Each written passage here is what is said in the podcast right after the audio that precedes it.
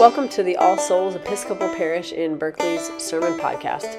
Today is the 17th Sunday after Pentecost, and we hear from our seminarian, Michael Drell, as he preaches on this, the feast day of St. Francis.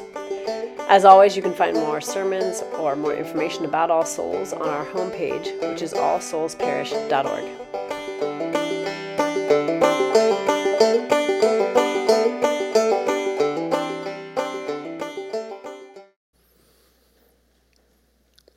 I often hear people talk about going to nature or being in nature as somewhere separate from where, where they are normally.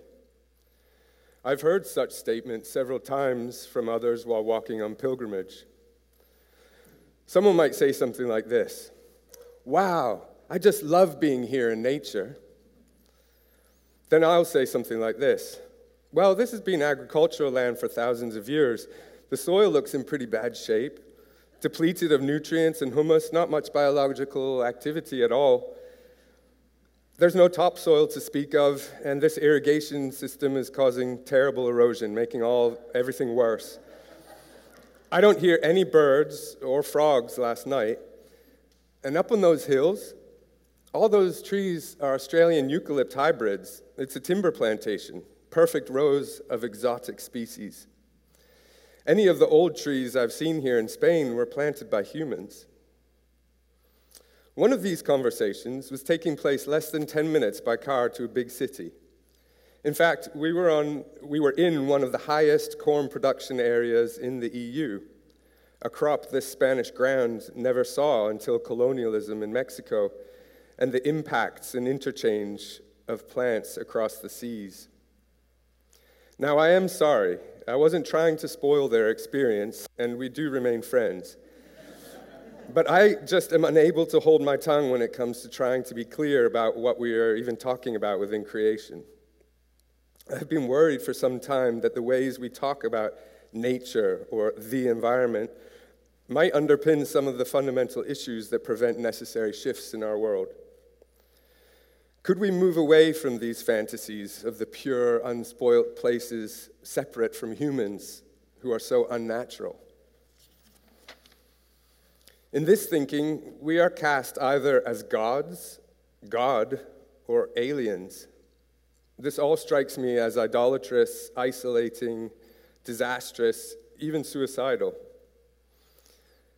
Now, I'm not saying that I don't appreciate the qualities of places on this planet where human beings haven't constructed dwellings, aren't operating commerce. In fact, those areas where there aren't many humans around can be really nice to spend some time in. But sometimes, and maybe oftentimes in particular landscapes, the only reason there are no people involved in relationship within this ecosystem is because they were murdered or moved on. It is now managed from a separate position. It is a different kind of relationship.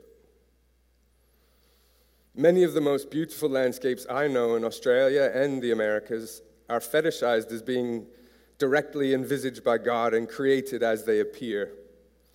Even when geology and evolution are respected as facts, a lack of appreciation remains for the slow, significant relationships and co work amongst creation and the divine over eons. It is important for me to remember that these beautiful places are no more natural than a busy urban market. The way we walk through a national park or a concrete car park, it's all under Christ's yoke, right? Could the gospel today be telling us to identify with yoked animals like oxen? Now, this gospel is often understood in ways that emphasize the unloading of our heavy burdens.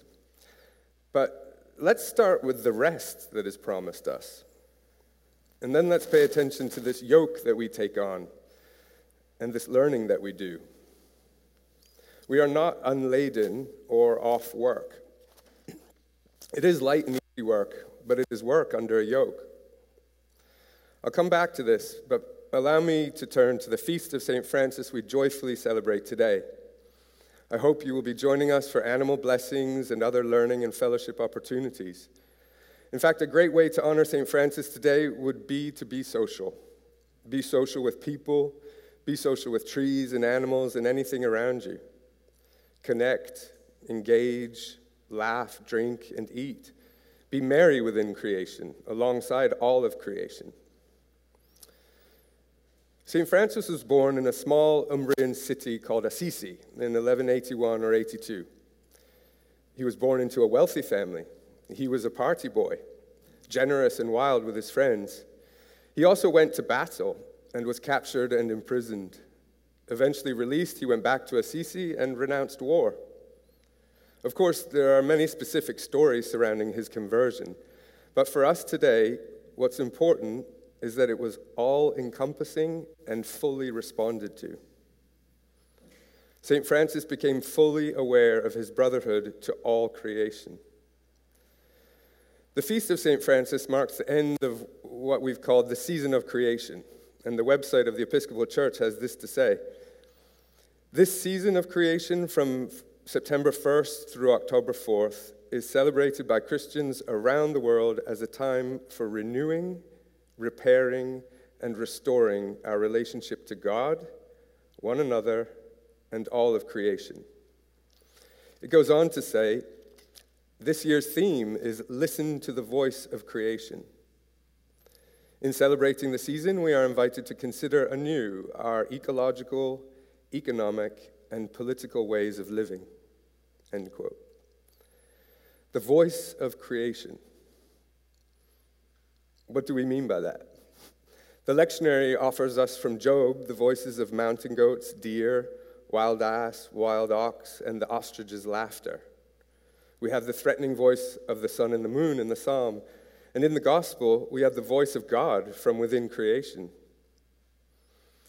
Now, this is the feast of St. Francis, but I'm not going to talk today about all that is holy, venerable, radical, and miraculous about St. Francis and the, the narratives of his life. We know there are several famous stories about him in relation to animals. But for me today, it's the canticle of Brother Sun that needs our attention. Why do I want to focus on the canticle of Brother Sun? What do others have to say about this work? Well, Eloi Leclerc, OFM, wrote that the manner in which Francis here looks at the created world is a key to his inner self. For the canticle undoubtedly has elements that reveal in a special way the personality of its author. G.K. Chesterton wrote, It is a supremely characteristic work, and much of St. Francis could be reconstructed from that work alone. This sounds important and economical. In further economic consideration, I want to talk about just one stanza that is the nugget of gold for me regarding St. Francis and much of any hope I have left. In this ninth stanza, we have reference to our sister, Mother Earth, who sustains and governs us. Growing up, I always wanted a sister especially an older one. I was envious of my friends who had older sisters. Sisters seemed to be so wise and cool. I wanted to be governed. I couldn't wait to hear their advice on music and clothes.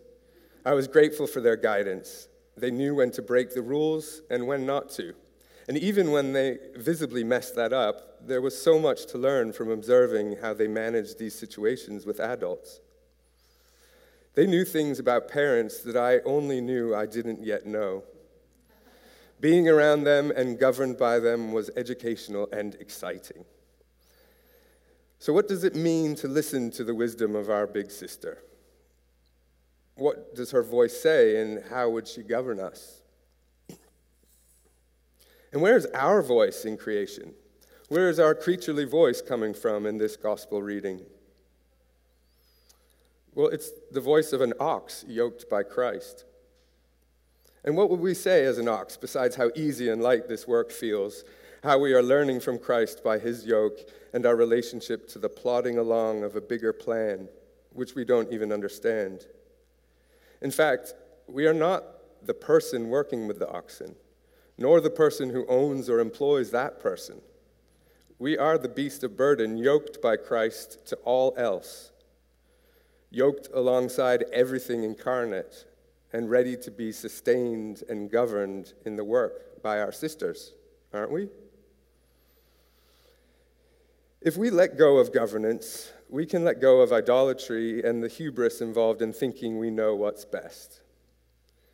Now, when I say the work, I'm referring to the relating itself and how all this is intertwined throughout the wild and the domestic, throughout our most in- intimate family relationships and the relating to most foreign and distant others. The work is part of all that we know well and understand, as well as everything we can never know. This work appears between and amongst human animals, between and amongst other mammals, and of course across species in coordination with insects and viruses, bacteria, fungi, and minerals. So, is our sister mother, Earth, a goddess that made us and has the powers and consciousness of a creator? Or would that make her more of an objectified other in ways that our Christian theology and faith protects against? Idolatry is frowned upon by God because it is othering and objectifying. It is lonely and ultimately dead. But we have living and life giving examples of subjective relationships with God and amongst creation. The witness of St. Francis is so powerful and radical in this. Abandoning wealth, he literally stripped naked, went hungry, cold, and alone. He had visions of the seraphic Christ. He became bearer of the painful miracle of the wounds of the stigmata. Normally, we think of St. Francis as a bird bath more than a human being with pierced hand flesh. We turn him into an inanimate statue or, or a cuddly pet. We other and objectify and certainly commodify him. Like a pet who we burden too heavily, we project on St. Francis the role of making a pet of everything else. The type of relationships we are encouraged by St. Francis to establish are those of kinship and the work of love. It seems clear to me that we are encouraged to family work and to bring all work to God as family work. All of creation is family. Within creation, our capacities and modalities of relating are hugely diverse, but that we relate as siblings is undeniable and yet remains difficult to absorb. Creation is one generation from God, the Creator.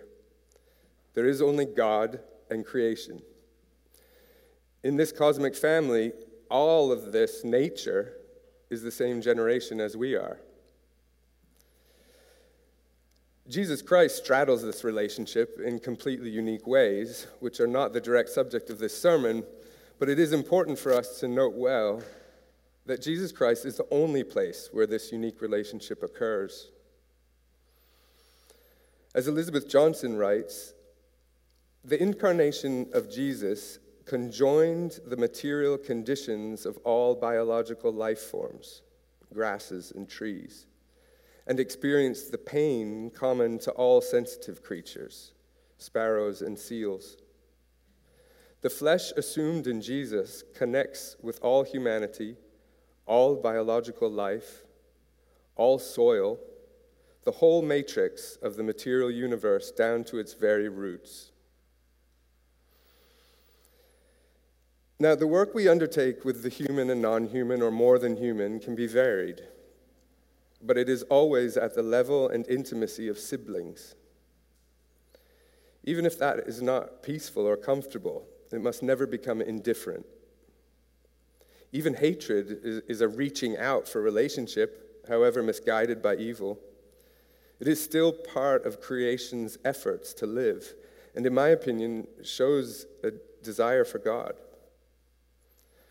The bored, objectifying idolatry of indifference and apathy disguise the most powerful and deadly poisons. All this work of loving, whether that looks like loving or hating, is secondary to the fact that it is carried out, carried out as siblings. And if it's not the work of siblings being sustained and governed, it's not happening in reality at all.